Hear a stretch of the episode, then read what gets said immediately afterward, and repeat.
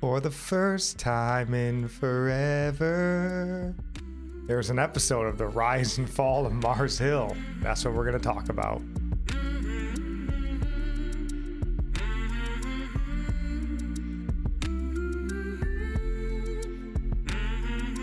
Welcome in. This is Religionless Christianity. I'm your host, Spencer. This is my beautiful wife, Nikki. Hello. And today we are finally getting back to reviewing the rise and fall of Mars Hill. It has been a while since they put an episode out. Mm-hmm. And boy, did they put out a doozy. So before we dive into that, honey, is there anything you would like to say? I know there isn't, so we'll just move along.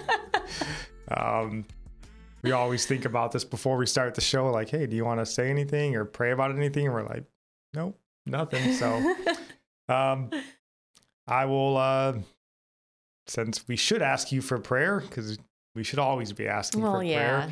Uh, just pray for us. Pray for this podcast. Um, if you listen to it and you enjoy it, uh, pray for us that you know God would enlighten us and give us you know new motivation and you know new understanding and ways to spread this podcast and find a new audience and all those sorts of things because we really enjoy it. That's our heart, and we uh, want to bring good, godly messages to you guys. And uh, yeah, so just pray for us. And I was really looking forward to talking about a more biblical topic this week, one that's been really wanting to I get know. to for a while. Uh, we're going to base it on a sermon, so maybe next week we'll get to that. I knew this would come out and because then Mars you had something Hill. you wanted to talk about. Yep.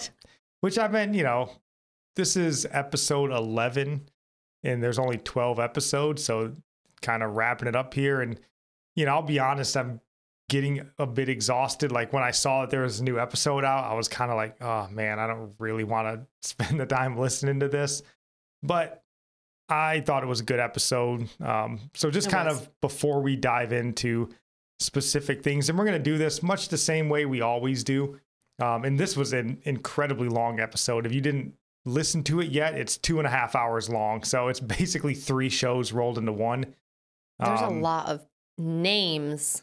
It's just hard to remember who each person is they're talking about. And yeah, because this one basically, wanna...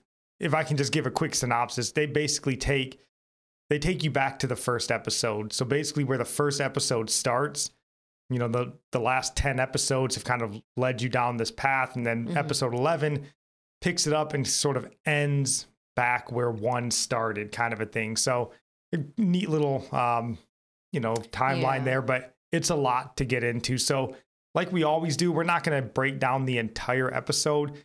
Um, we would encourage you to listen to it yourself but we're going to kind of pull out the things that we thought were interesting or fascinating or maybe we agreed or disagreed with and just our overall take of the episode and then you know let you go and listen to it and decide for yourself. So um, before we get into the specifics is there what was your initial impression of the episode?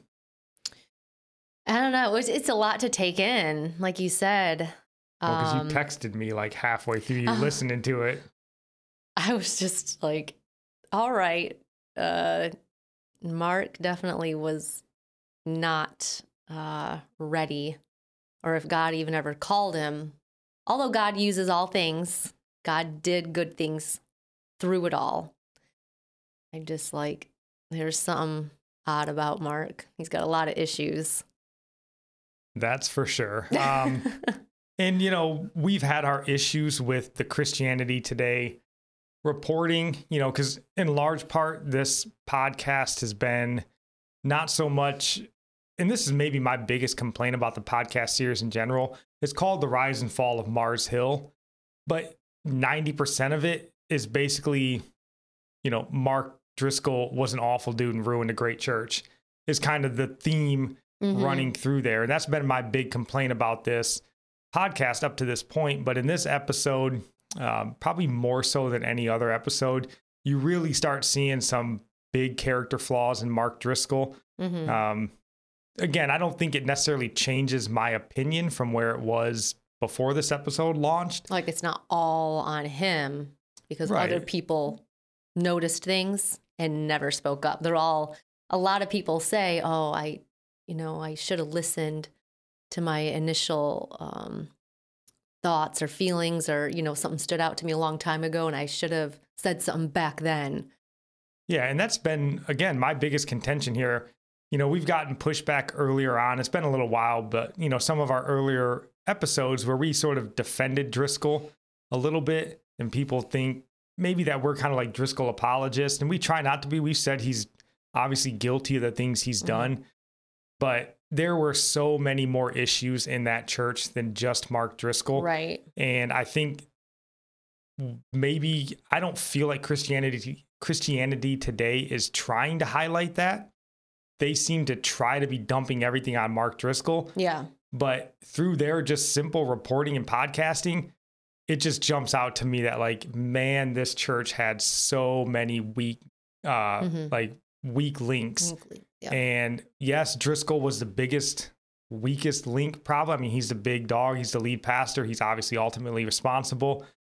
I don't know. Well, maybe not ultimately responsible. I mean, everyone had their own part to play, but you know, obviously he takes the brunt of it. But man, there were so many flaws in this church, yeah. and it's a real shame because I still stand by the Mark Driscoll that launched Mars Hill in the late '90s is a that Mark Driscoll is a pastor we need mm-hmm. today um, with that mindset and that sort of heart for the ministry that he was launched into. And I definitely still think there's a probably a greater need today for that min- ministry and that um, line of teaching than there even was in the late yeah, 90s. Um, so it's definitely a shame. That's what got everybody initially on board. They wanted to be a part of that. And it's what it was turning into that mm. people started backing away and realized they're stuck because they love the people in the church and they knew what it meant if you resigned that you were cut off not yeah. just from going to church, but it's like everybody just ignored you like you didn't exist.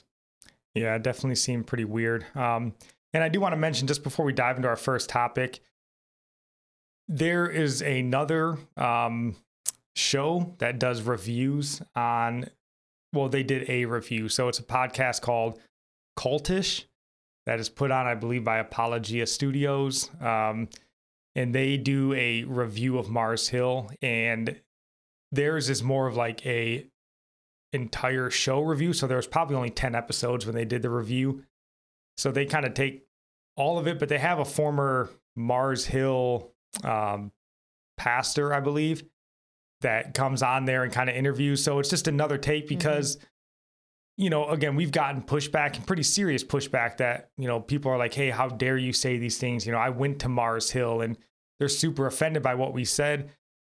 So if you want to go and get a more um, authentic, because we've told you the only thing we know of Mark Driscoll and Mars Hill is Christianity Today's podcast. And we're trying to keep it that way so that we're not biased in what we hear. Because our you know, the reason we did this podcast is we heard reporting on this church. And by about episode five, I was like, man, they got atheists on here trashing the church. They got all this stuff going mm-hmm. on. Like, all right, we need to start talking about this. So um, that's why we've tried to stay biased a little bit and just listen to it like somebody else might listen to it. What's your first impression? Because, you know, media, podcast, documentaries, and stuff like this have a way mm-hmm. of swaying you to a certain opinion. And I think Christianity today is trying to sway you that this yeah. Mark Driscoll guy is yeah. a really awful dude. And then if you listen to this cultish podcast, and I'll try to have it linked in the show notes, um, you know, the the pastor that they interview and the point that they come to a lot is much the same that we come to. Mm-hmm. there were a lot of flaws in there. Mark Driscoll wasn't necessarily this, you know, super awful guy. And they sort of point out the fact that it looks like Christianity Christianity today is really just trying to dog on the Reformed Christian faith mm-hmm. a lot. Um, so a little bit different take than what we've seen. So yeah, he made a little jab at MacArthur in that. Yeah, like he had no sense of humor or something. Or and if you listen to this episode, John MacArthur's brought up in here. Yeah, and if you are, you know, in the Mars Hill Mark Driscoll camp, then maybe you do have a little more negative take on John MacArthur than you know someone like us who we love John MacArthur. We think he's fantastic. So, um, but that's it. That's kind of our overview leading into this. So, Um, I will lead off with the first point just because it really got under my skin. And it's not an I told you so, but I have gotten pushed back on this um, for my stance. And I, not that I need to feel vindicated, but I felt like it was even more highlighted that my assumptions were correct. And that was Jesse Bryan. Mm-hmm. Man, as bad as they try to make Mark Driscoll look, I still think Jesse Bryan was the worst thing involved in that church. Um, maybe that's a bit of a stretch, but he was awful. And he came off really, really bad in this episode. I don't know why he's always in there. I don't know what Mike Cosper sees in and it's so weird too because like everybody talks glowingly of Jesse Bryan, like the Mike Anderson guy who gets interviewed. Even in previous episodes, he talks about his close relationship with Jesse Bryan. like, what kind of spell did this dude have over the people of that church? And in this episode, man, he he just stood out to me like a gigantic cancer in that church. Um, there was a Mhm. point where he talks about, first off, he drops curse words Yeah. quite a lot in this episode, which I don't understand why Mike Cosper, um, again, is bringing that and Jesse Bryan into his podcast. But Like that must be how he talked at the church all the time too. And it must be what normal Christians like to hear when it comes to breaking down a church, because everyone else seems to think, yeah, let atheists say whatever they want about our church. So I don't get it, but um, he was in there, and the point that jumped out to me because he gets interviewed a lot, but he talks about Sutton Turner, and when Sutton Turner, you know, comes into the church or whatever, and he's like making fun of Sutton Turner. Mhm. He's like, "Oh, this dude walks in and he's got his stupid Harvard ring on, and Like, what does that matter? you know, and then he's talking about how like Mark basically told Jesse Bryan, I need you to submit to Sutton Turner. Because Sutton Turner came on as the general manager of Mars Hill, and Jesse Bryan worked for Mars Hill as a creative director, obviously underneath the general manager. And he's basically in this episode making fun of Sutton Turner and saying, like, there is no way I would submit to this guy. And I thought, here's just another example where atheist Jesse Bryan, and if he's not an atheist, because he never outright says it, but he also makes fun of his mom in earlier episodes for Yeah. trying to lead him to faith. Yeah. Um, yeah, I mean, I don't know how you would explain him any other way th- than an atheist because he simply doesn't understand Christian ideology and a Christian lifestyle. You know, because the idea of submitting to authority, especially in a church atmosphere, is absolutely Christian. Um, How would you expect an atheist to to do that? you wouldn't. Like you can't hold them to a biblical standard when they're an atheist. What do you expect? Yeah, and he's even done this, and we've talked about it in previous episodes where he, you know, talks about the church volunteers. They got asked to work more at the church, you know, 20 hours a week or whatever. And his point was like, who benefits from these volunteering uh, volunteers working 20 some hours a week? He's like, oh, well, the pastors benefit.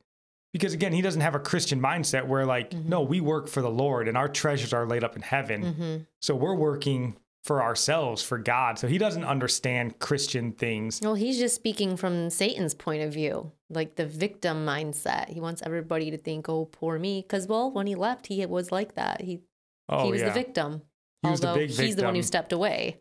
And he not only mocks this Sutton Turner dude, but then he talks about how he gets fired. And sorry, spoilers, but I don't know if he gets fired or resigns. I can't remember. I think he basically He resigns resigned. because he won't submit to Sutton Yeah. Turner. And he talks about how when he resigned, um, he didn't have, they basically took all of his stuff from him and he didn't have the money Hmm. to even buy a new laptop to get his stuff from his computer that was the church's. So he goes and like buys a hard drive and downloads his stuff and leaves. But he keeps making the point throughout there that like this is my creative team. This was like my team. We did these things. And I was like, this dude's mindset's all wrong. Like that wasn't his creative team. It was Mars Hill's creative team that worked for Jesse Bryan, who worked for the Mhm. other elders in that church. Right. And then he talks about how the church goes through like a liquidation sale whenever it Mhm. closes down. And he's super spiteful. He's going to go back and he's like, I'm going to Yeah. buy all my gear, and he's calling it, and I'm buying my gear. I'm getting all the gear that my team had. And like, if you remember back in these episodes, he bragged about how he got Mark Driscoll to basically spend all the church's money on this super He high didn't end. spend a dime on any of it. he didn't spend a dime, and you know that because he didn't even have money to buy a Right. So how was he buying red cameras back in the early 2000s that probably cost tens of thousands of dollars? So he's like, I'm getting my gear back, and I'm getting, you know, Yeah. that's my team's gear, and like He should not have been on this show. he shouldn't have been on episode. the show. And if you have a person like this in your church, and the reason this was so important to me is because, man, in the Christian community, we are so quick, just like everybody. I mean, we're all flawed, but like we overlook these like spiritual and moral issues for the sake of like um the performance or like the product that people put out. Cause I'm sure Jesse Bryan was a super talented director, very creative person. Yeah. So they overlooked his, selfishness, his unwillingness to submit to authority, hmm the fact that he's not a Christian, for God's sake, working in your church. And even listening to this episode, I was like, I don't know what, because he complains in there too that, like, once I left Mars Hill, it was so toxic, I couldn't find another job. And I was like, yeah, I hope you couldn't. If your job, if you were looking for work in churches, I sure hope you couldn't find another job because Mhm. nobody should be hiring Jesse Bryan in their church. Hmm. Um, so yeah, my biggest issue with this entire episode was Jesse Bryan. they gave him a several minutes. Like Oh, a pretty big chunk of it was him. so complaining. I'm like, what does this have to do with the church? I don't know. It just it Hmm. was already too long of an episode. So I don't know. I can't. Yeah, they can just do away with Jesse Bryan. yeah. Never been a fan of that, and still not a fan. So, Yeah. is there a point you want to bring up? Because I rambled for a while on Jesse Bryan. No, we don't need to talk about him more. Let's no, I just mean any other. Point. I know. um, I was just wondering why they wouldn't let him come back and even go to the liquidation sale. Like whoever was in charge of it, I just thought that was kind of odd that they wouldn't even let him come. I know they said it's friends and family, but is that how it goes? Is it just friends and family who can come to a liquidation sale? Sure, if it's a liquidation sale, you can tell whoever you want to come in there. I'm sure there's more to the story that he's just not telling us. They Yeah. wouldn't just, you know, treat someone that way because I was just thinking of um well, I have a scripture how we're supposed to um love our enemies. So if he's an enemy, um, you know, do good to those who hate you, pray for those who spitefully use you and persecute you. You know how we should treat the Jesse Bryans. Um, I don't know if I mean he worked with them for so long. You think he would have some connection? Like I know you're not part of the church, but you can just cast off people who you know it was pretty much business for him. He was just a, you know, that was just his job. So I don't know why they had to treat him that way and that because it's not like, he was part of the body of Christ to begin with. Well, and this episode certainly made it sound like that was just the way they treated all ex-employees. Like once you left, you were just gone. Yeah. you know. So I don't know. That just, I don't know. That was just one part that kind of bothered me about the church treating him that way. Because, I mean, scripture goes on to say, um, uh, you know, that you may be sons of your Father in heaven, for he makes his sun rise on the evil and on the good, and sends rain on the just and on the unjust. For if you love those who love you, what, reward have you? Do not even the tax collectors do the same? And if you greet your brethren only, what do you what do you do more than others? Do not even the tax collectors do so? Therefore, you shall be perfect, just as your Father in heaven is perfect. So that scripture came to mind. Um, I don't know. I would like to hopefully find out someday why they wouldn't let him come, but yeah, I don't know. mean, I Maybe don't it was just friends and family. I don't know. But as always, pray for Jesse Bryan. We're Mm-hmm. Yeah. no fans of his, but we still don't want to see him um, in hell. You know, he was around church and the gospel often enough. Yeah. It'd be nice to um, think that he was going to make it to heaven. In It the just end, stinks so. that he had to be working for a messed up leadership church, you know? So Well, how is we- he ever going to be I don't know, have another chance. Well, how would he ever listen? And I'm still of the opinion that he played a large part in the turning of the old Mars Hill into the news Mar- oh, new definitely. Mars Hill. So when he's like, "This is my stuff," that made me think Mark when he said, "Whose church is this?" To um, was it Tim? yeah, Yeah, that's the same mentality. yeah. So pray for Jesse. Still not a fan, but we want to see him in heaven. Um, but as the episode sort of opens, kind of the first big issue that's brought up in this episode is the book that Mark wrote, Real Marriage. Um, and they go into pretty deep lengths here um, to kind of describe what was such a big flaw in this book. Like, you know, obviously it wasn't necessarily the book too much, it was more the way that the church and Mark seemingly spent kind of the church's money hmm to drive real marriage up the New York Times bestseller charts um, and these sorts of things, and how, you know, that was Mm-hmm. obviously not good. Um, Yeah. so that was one of the things. But what kind of caught me about the whole real marriage story, and we've had this issue with Christianity today, they make the point early on that this real marriage and what was written in the book was just really controversial, you know, not what Mark's normally preached. Um, they talk about how a lot of the different leaders and stuff in the church had a lot of issues with the book. But like Christianity and Mike Cosper have always done, they never actually tell you anything about the book. hmm They just lead you down this path that Real Marriage is this really bad book. Everybody knew it was really bad. And then they just go, "Oh, so you should just assume it's really bad. And it could be. I've never read the book, but this is just more evidence because they've done this in the past. Hey, Mark preached on this topic and it was super crude or whatever happened to be. But he, they never mentioned like a verse or what he had Right. to, you know, if he was off base, if he was unbiblical. And then the same thing here. They're like, ah, you know, everyone knew this book was really weird and bad. And you're like, okay, well, cool. What'd they say in there that was really awful? And then they're like, ah, just brush along, just take our word for it. And hmm I really don't like that.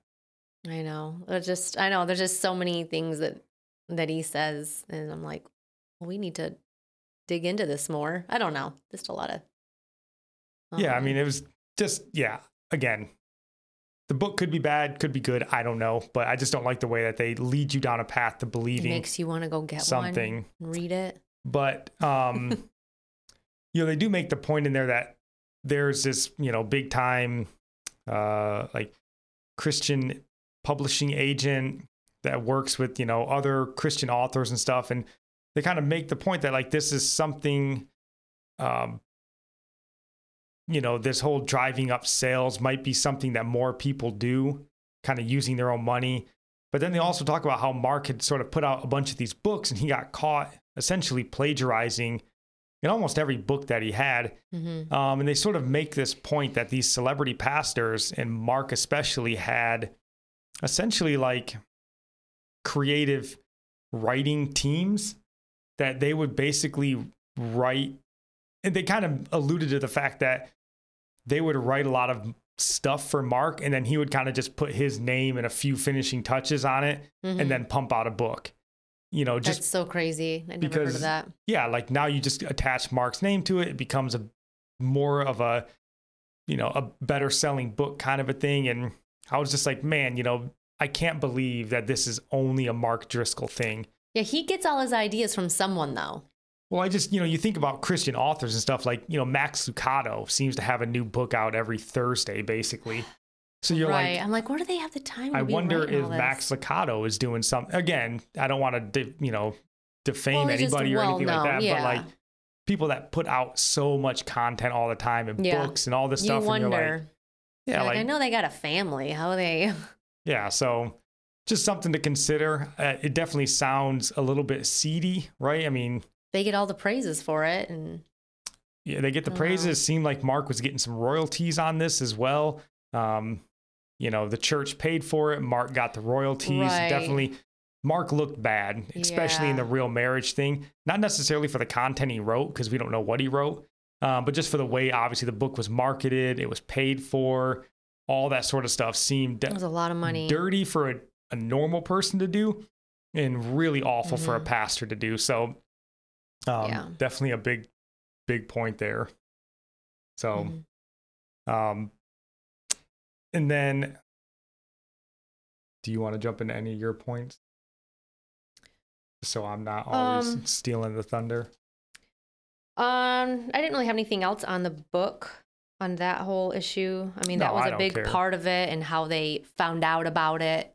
I mean, there's a lot more to it, how that all got opened up and they discovered the plagiarizing. It was pretty cool actually. I liked how how it went down. It just happened to be that that um that lady had uh a show. What was it? Uh Janet Yeah, I don't know, some old radio talk show or something. But she ended up knowing the, you know, who who Yeah, it was he was basically, like- plagiarizing. Like, she knew that person really well, and was just what are the chances? I was just like, that's well, kind of weird. They basically CSI'd the plagiarizing in the book. They go into it. They talk a lot about the real marriage sort of scandal and how they found out about it. The plagiarizing really fascinating. So definitely give a listen to that and hmm be cautious Mhm. if you plan on writing books in the future Ooh. and stealing other people's work. So uh, they will probably find you Yeah. if you gain any notoriety. So Yeah, that's embarrassing. That was really, I don't know. I just thought when she had him on her show, like how he twisted it all and made himself a victim. And, you know, he was mad that she made the focus on him plagiarizing and how everybody like sided with Mark and like attacked her for just pointing out something obvious. Like that's why she wanted him on the show, really. And she read his book and everything. And oh yeah, he played the victim pretty well. yeah, so. I'm just like, wow, like her whole staff, like they were against her. And it's just crazy how people believe the victim. The, and they're not even really the victim. It's just amazing how people fall for that. Well, and it's her reason- tone. Her tone was the problem. So she had to apologize for Just her a tone. naggy old woman. I'm just, Just like, I like this girl. I, it's just crazy. How all the people who sided with him. Well, people play the victim because it works. Mm-hmm. Yeah, it was crazy. But in the end, it didn't work for him. So, So one of the other big issues, and probably the biggest point um, from the entire episode that kind of spanned the entire, ep- and it's really been a point that we've been talking about since episode one, essentially, the weak eldership that existed at Mars Hill, and they make a point in there, sometime in the first hour of the show.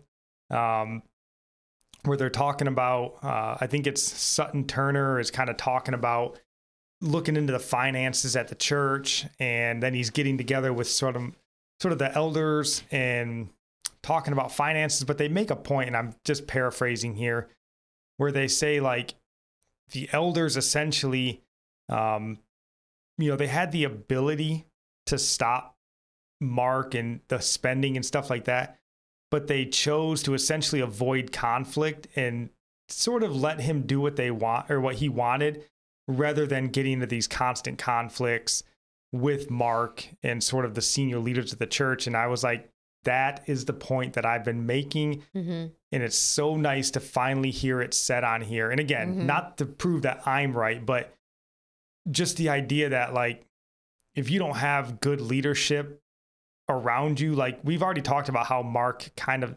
seemed to have been led astray by some of these people that were in his life um, or in the church.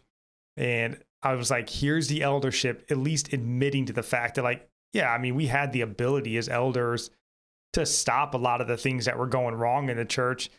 But man, it would have been ugly. It would have been uncomfortable for us. So it was just easier to let Mark do it. And then he just took the fall as the bad guy and it made our life easier. And I was like, what a bunch of weak, toxic leaders, you know, even to call themselves they leaders. all knew that he was just hurting other people in the church.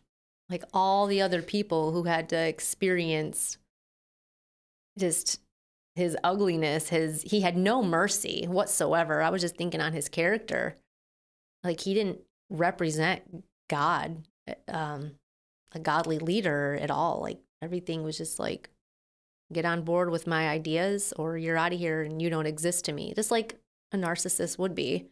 Well, and this is why Like- fame is the worst drug in the world. And, you know, you might, again, not trying to alleviate any of the guilt that Mark bears, but like, you know, as you're this big time pastor, think you're called from God. And then if you just have a bunch of leaders that just say yes to you on everything, you're like, yeah, what I'm doing is right. Everybody around me, all these other spiritual, godly men are telling me that what. I'm doing is right.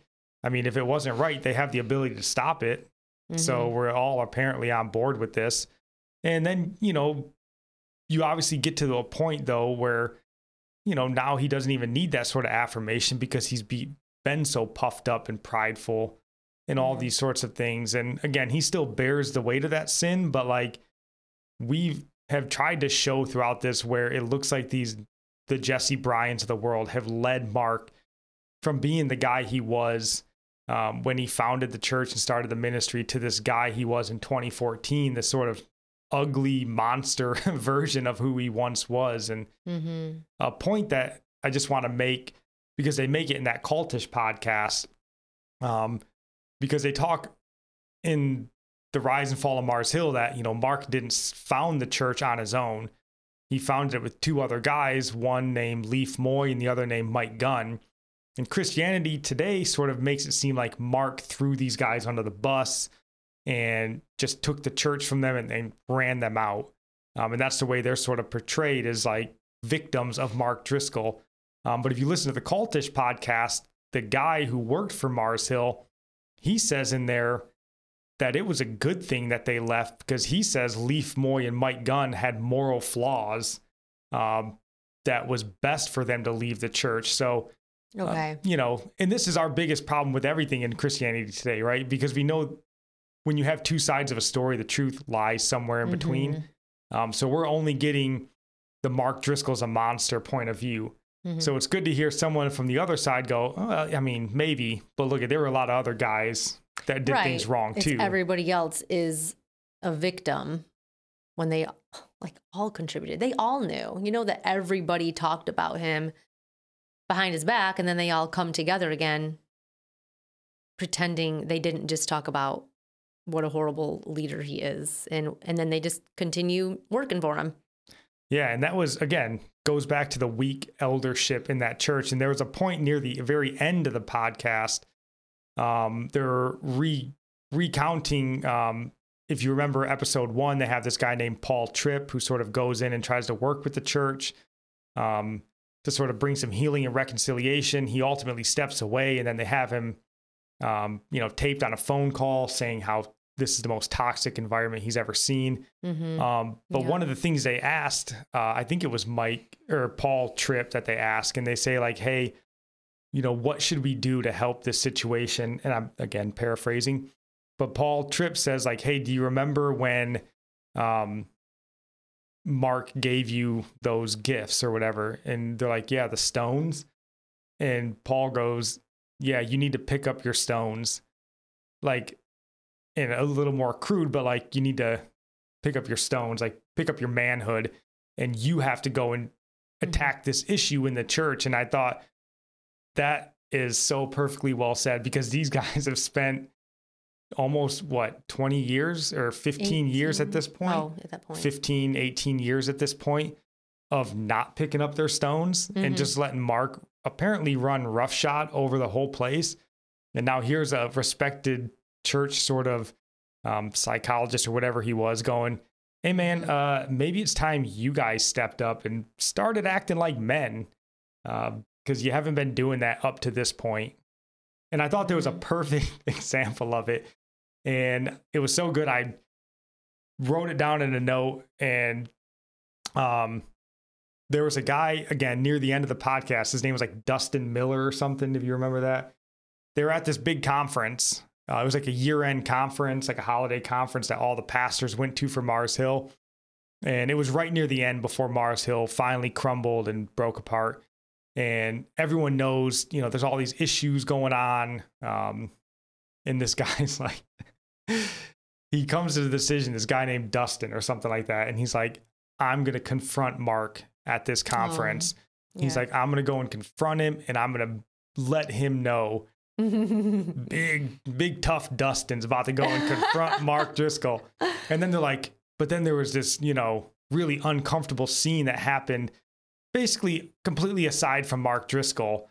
And it was like, and it just sort of messed up Dustin's great plan. So he Oh, ultimately right. never went and said anything to Mark, even though he was had his chest all bowed out. He's gonna go talk to Mark, and then he's like, "Well, but you know, something went weird." Why even talk about your almost? It just looks bad. Don't even bring it up. Yeah, so instead he goes back and gets with like three of his friends and writes a letter. and again, letters have their place, but like to me, that was just more of that like, Dustin, dude, pick up your stones, go find Mark if you have this big issue, and tell him.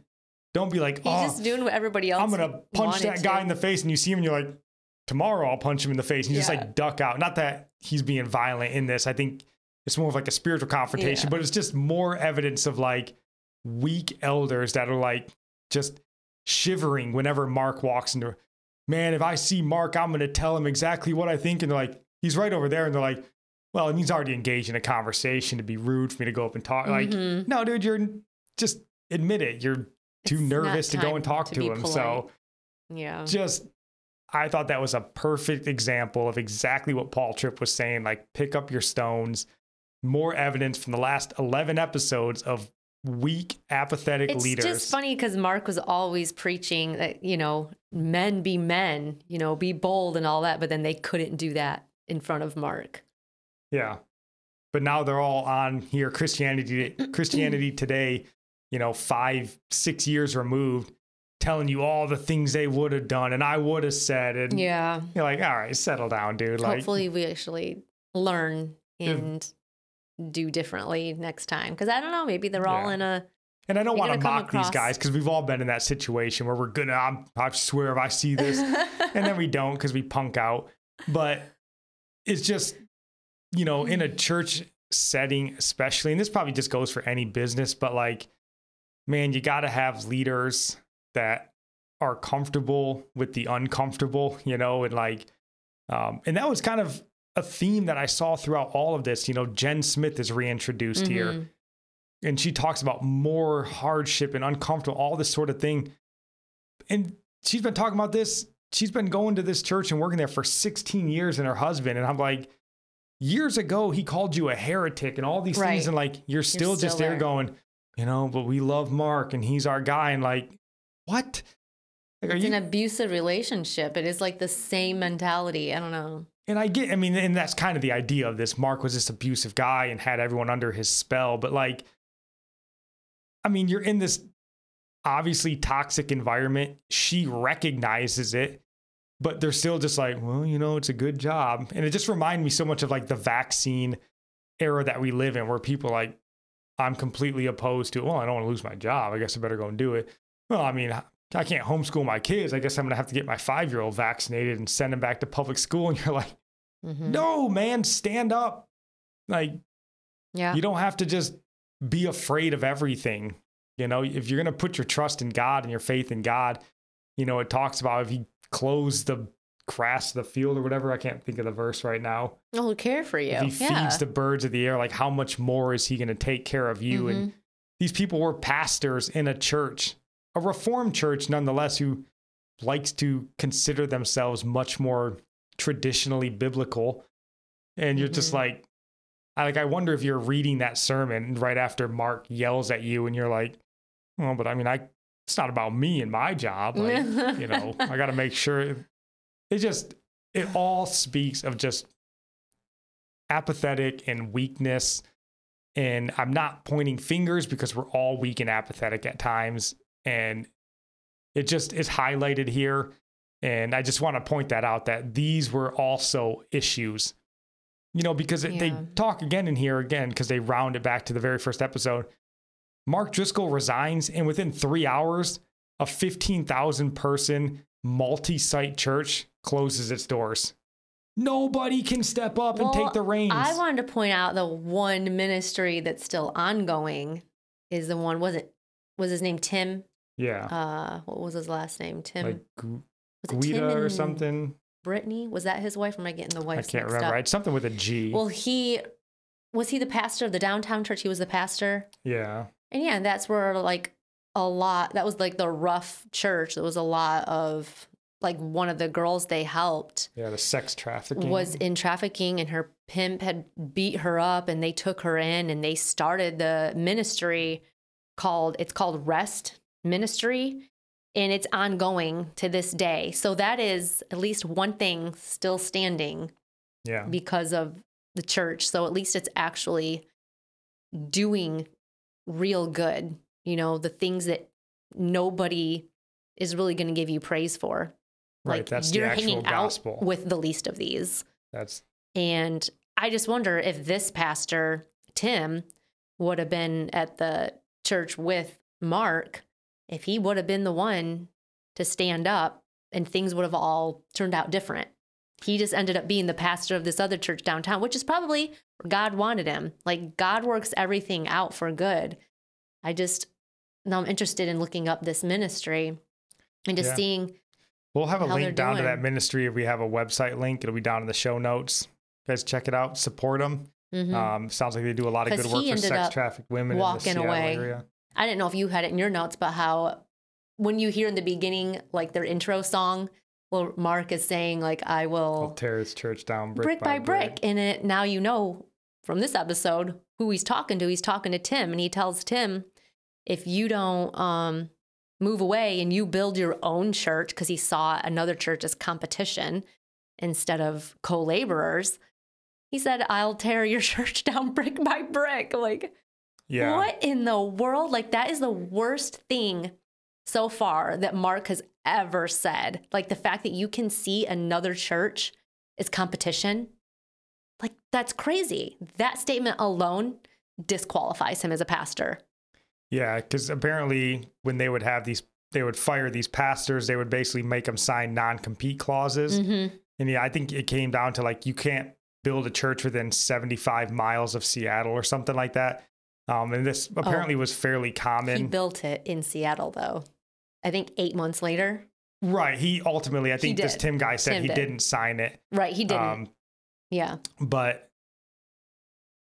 one of the uh, again looking back on the eldership thing because they talk about this they make a lot of these people they try to have them sign non-disclosure agreements and non-compete forms and it's Mhm. never mark presenting these forms to these people so there's other church leaders and elders and they talk about interns and stuff like that that are calling these pastors in and being like you need to sign this form like Mhm. nobody looked at that and went, "Wait, you're trying to have Tim, that godly dude downtown, have a non-compete clause? Mm. This is not appropriate." Nobody did that. They're just like, "Mark wants to sign. I'm a church elder." Like, come on, man. Like you're not just sleepwalking through life. But something else that I thought was interesting because they pointed out, and I think they do it to make Mark look bad. As always, everything they did in here was to make Mark look bad but I don't think it's that bad. And they talk about this Tim guy who had this church. And one of the things Mark says in there is he's like, Tim does things that I can't do or whatever. And he basically making the point that like he kind of runs his church differently than the way our church is run. And then they make the point that Mark, I think he says something in there that Mark wants to make Mars Hill like Starbucks. He wants basically every church to look the same. So when you walk in the mm-hmm. doors, you know what it looks like. And they kind of point that out to be like, hey. Mark isn't letting people, you know, whatever, be who they are and the way God leads them.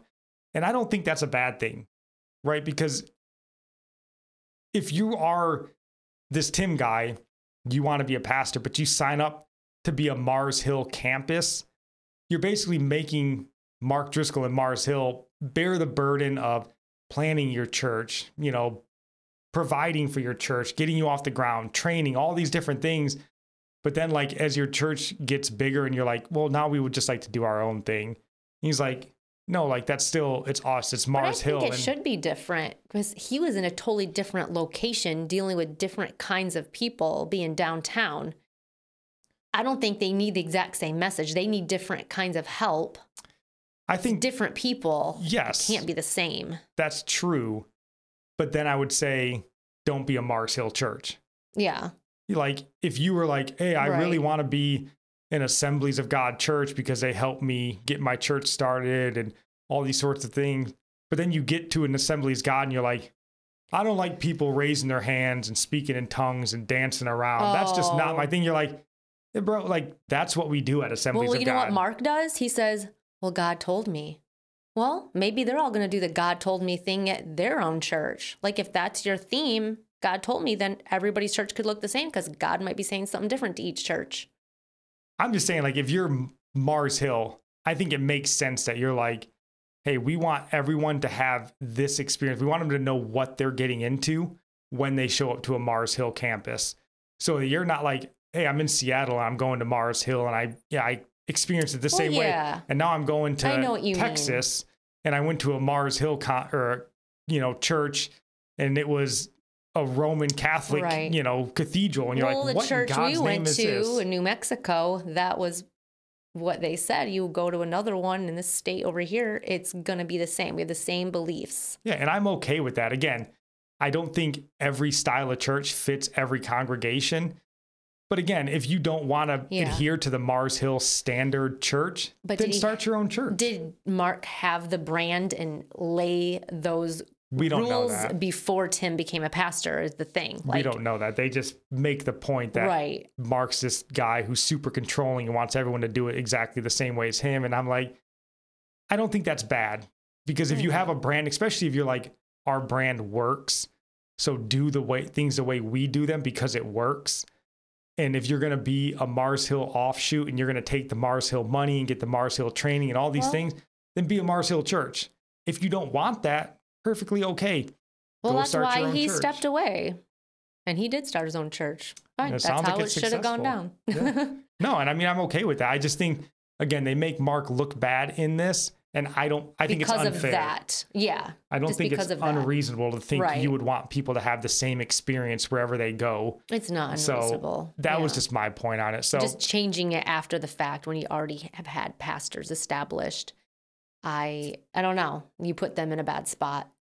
you do, and again, we don't know the history and the background on it. Um, but do you have any big points you want to bring up still? Um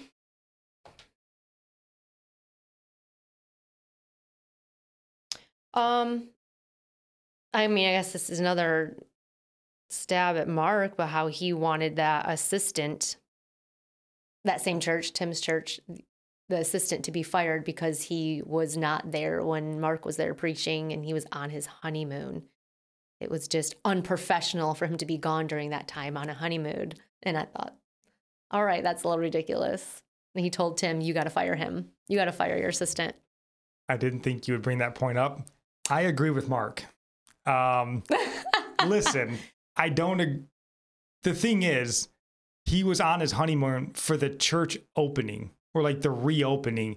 So it wasn't like it was just a random Sunday that he missed. Mm-mm. This was like the church reopening, a big celebration day, and the assistant's like, I'm going to be on my honeymoon. But the pastor okayed him to go. sure, he did. He still shouldn't have gone. But isn't it family and then family first? I don't know. Yes, but this isn't like- love the brethren and just firing him is not loving. Like, Again, If he maybe did everything yes, else right, he was a good might be extreme, I guess. yeah. But again, if you're just in a, and again, everyone's valuable and all these sorts, but you're talking about just an assistant.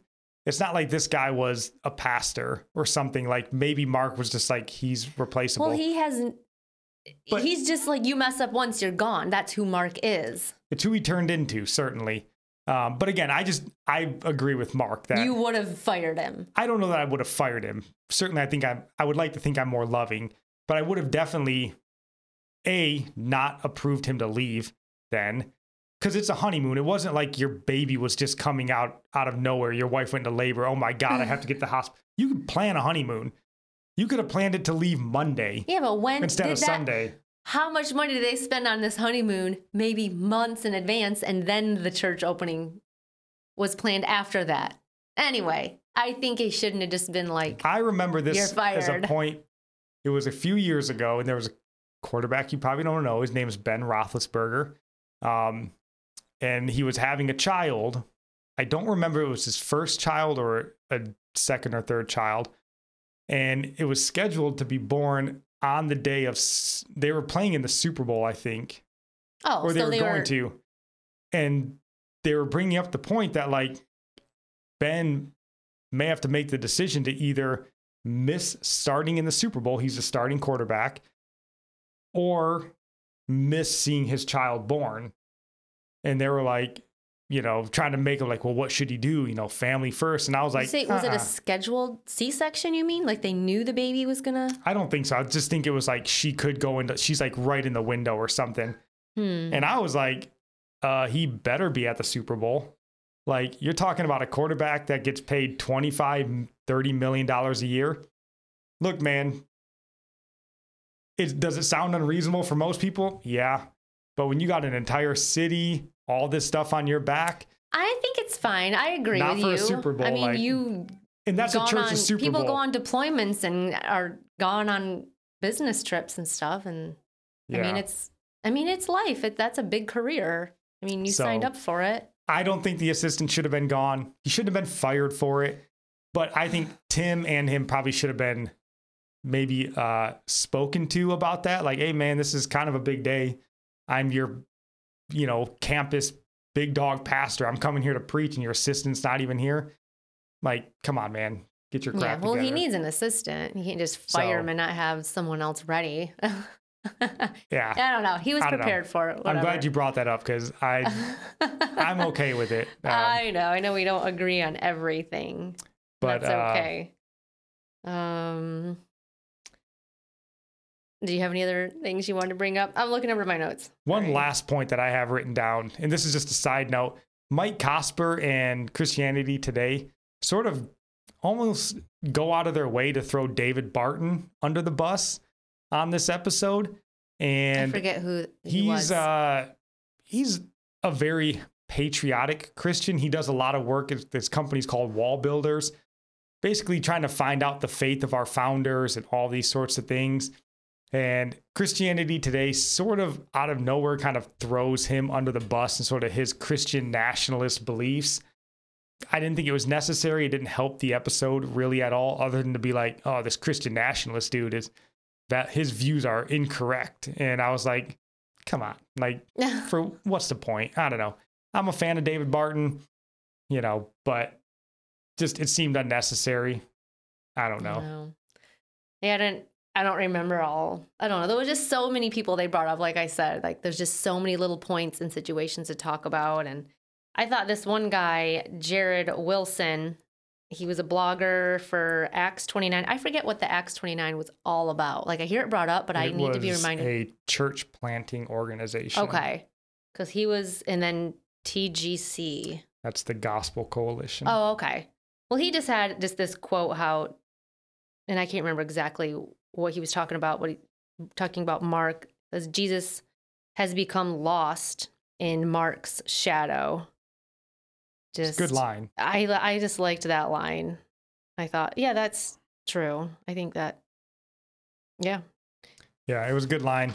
And that's obviously ultimately the saddest part about this whole series of shows because Mark's early days and Mars Hill's early days sounded like an amazing um, place to hear the gospel and Mhm. um, worship God. And all of that was squandered and lost. And that in and of itself is sad. And um, yeah. yeah. So It is a very sad story. This whole thing is really tragedy, but in the midst of it, God was working in people's lives and really um just showing people the the true gospel, what's important because I think there's a lot of churches like um Mars Hill that have the same problems. And I, I remember a church we went to where I got to know a couple and they vaguely were trying to say, yeah, the higher up the leadership you go, the worse it gets. And I didn't know what they were talking about then. I was like, why did they, why did he say that? And they were in ministry and they were in ministry with a mega church. And, and I'm wondering now, maybe very similar thing. oh, I'm certain this isn't that unique. Um, you know, maybe the extent to what Mark went um, might be unique, but this idea of, and again, this is the CEO business mindset. I It's mean, if you business. go to a Fortune 500 Mhm. company, this is what it is. It's cutthroat. when you try to make a name for yourself instead of elevating the name of God alone, this is what it turns into. yeah. You make money off of the gospel and yeah, it's and it's sad because it's going on everywhere. And you know what you're doing that people are going to ultimately be um, knowing your name and knowing more about your church than than they probably know about the word of God to even test all things that you're even doing in your church and preaching about. Yeah, definitely. So this episode's ran pretty long, um, but is there any last thoughts that you have before we end this? You want to end it already? I have another page. Well, maybe there are things we already talked about because I'm kind of scattered. Um, I mean, if you have other good points to there's bring up, there's just so many things that happened. Well, I don't want to dig into every because again, this was a super long episode. I just wanted to kind of hit some of the high points. Um, yeah, because yeah, there's so many new characters, old characters sort of brought back in. yeah. um, stories that are kind of retread because we've already hit on some of them. Um, so we're just kind of rehashing them here. But um, Well, yeah. If you want to end it, well, at the end, near the end of the episode, they were playing um, a clip of Mark where he says at the end that, well, God is speaking to me, and he's saying now all that I should be doing is loving my family and preaching the gospel. And I just thought, that isn't what God is now speaking to you. That's what you should have been doing the whole time. That's all it is. And he's saying, now this is what God is telling me to focus on now. Just this. It's like, what were you focused on before? Not that. well, and that goes back to his really his original calling. Yeah. You know, if you remember back to the first couple of episodes, it was love grace, Yeah.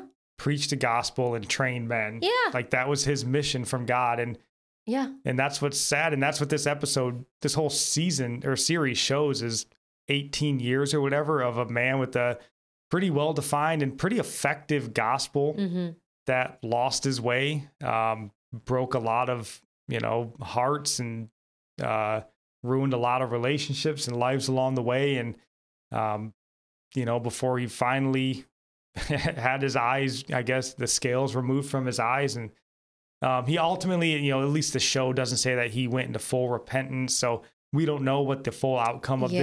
this is. But yeah, it looks like, you know, he at least remembered back to his sort of original mission of Yeah. love my family and preach the Bible. I Um, hope he sees that how he lost his way and then I started at square one again. What it, it would be really neat if he was on the last episode. That'd be a big surprise. that would be because I don't know. After all the trash talk from Mike Cosper, it would be kind of odd to like interview him, knowing like, oh man, Be good. So, well, yeah, and the I guess the next episode comes out November 23rd, so they say. So, we will definitely be reviewing that for you guys, but do you have any last things as we wrap this up? Mm. I don't really have anything new. Like I said, it was just a lot. Like I'd want to go and listen to it again, and I'm sure there's just way more points that we could talk on. But Yeah, there's a lot. I mean, there's a lot to learn from it all. A lot. just listen to it. And yeah, I mean, my final point here is just, yeah, toxic leaders. You know, Mark seemed to be that. Um, but this is a bigger issue than Mark. And like Mhm, you mentioned, if you are in, really, if you're any, if you're in any church, I mean, first off, if you're a pastor, definitely you need to be aware of, you know, your tendencies, your flaws. Um, hmm you need to not surround yourself with yes men. Um, right. and then if you're in a church eldership or really just a if you're a church member for God's sake, you need to take it on yourself to not just cower Right. and you know just be in awe of whoever your pastor is. I don't care if it's John MacArthur or Mark Driscoll or just Bill from down the street leads your small church. Like you need to correct them when they're wrong. Um, you need to be open to their correction.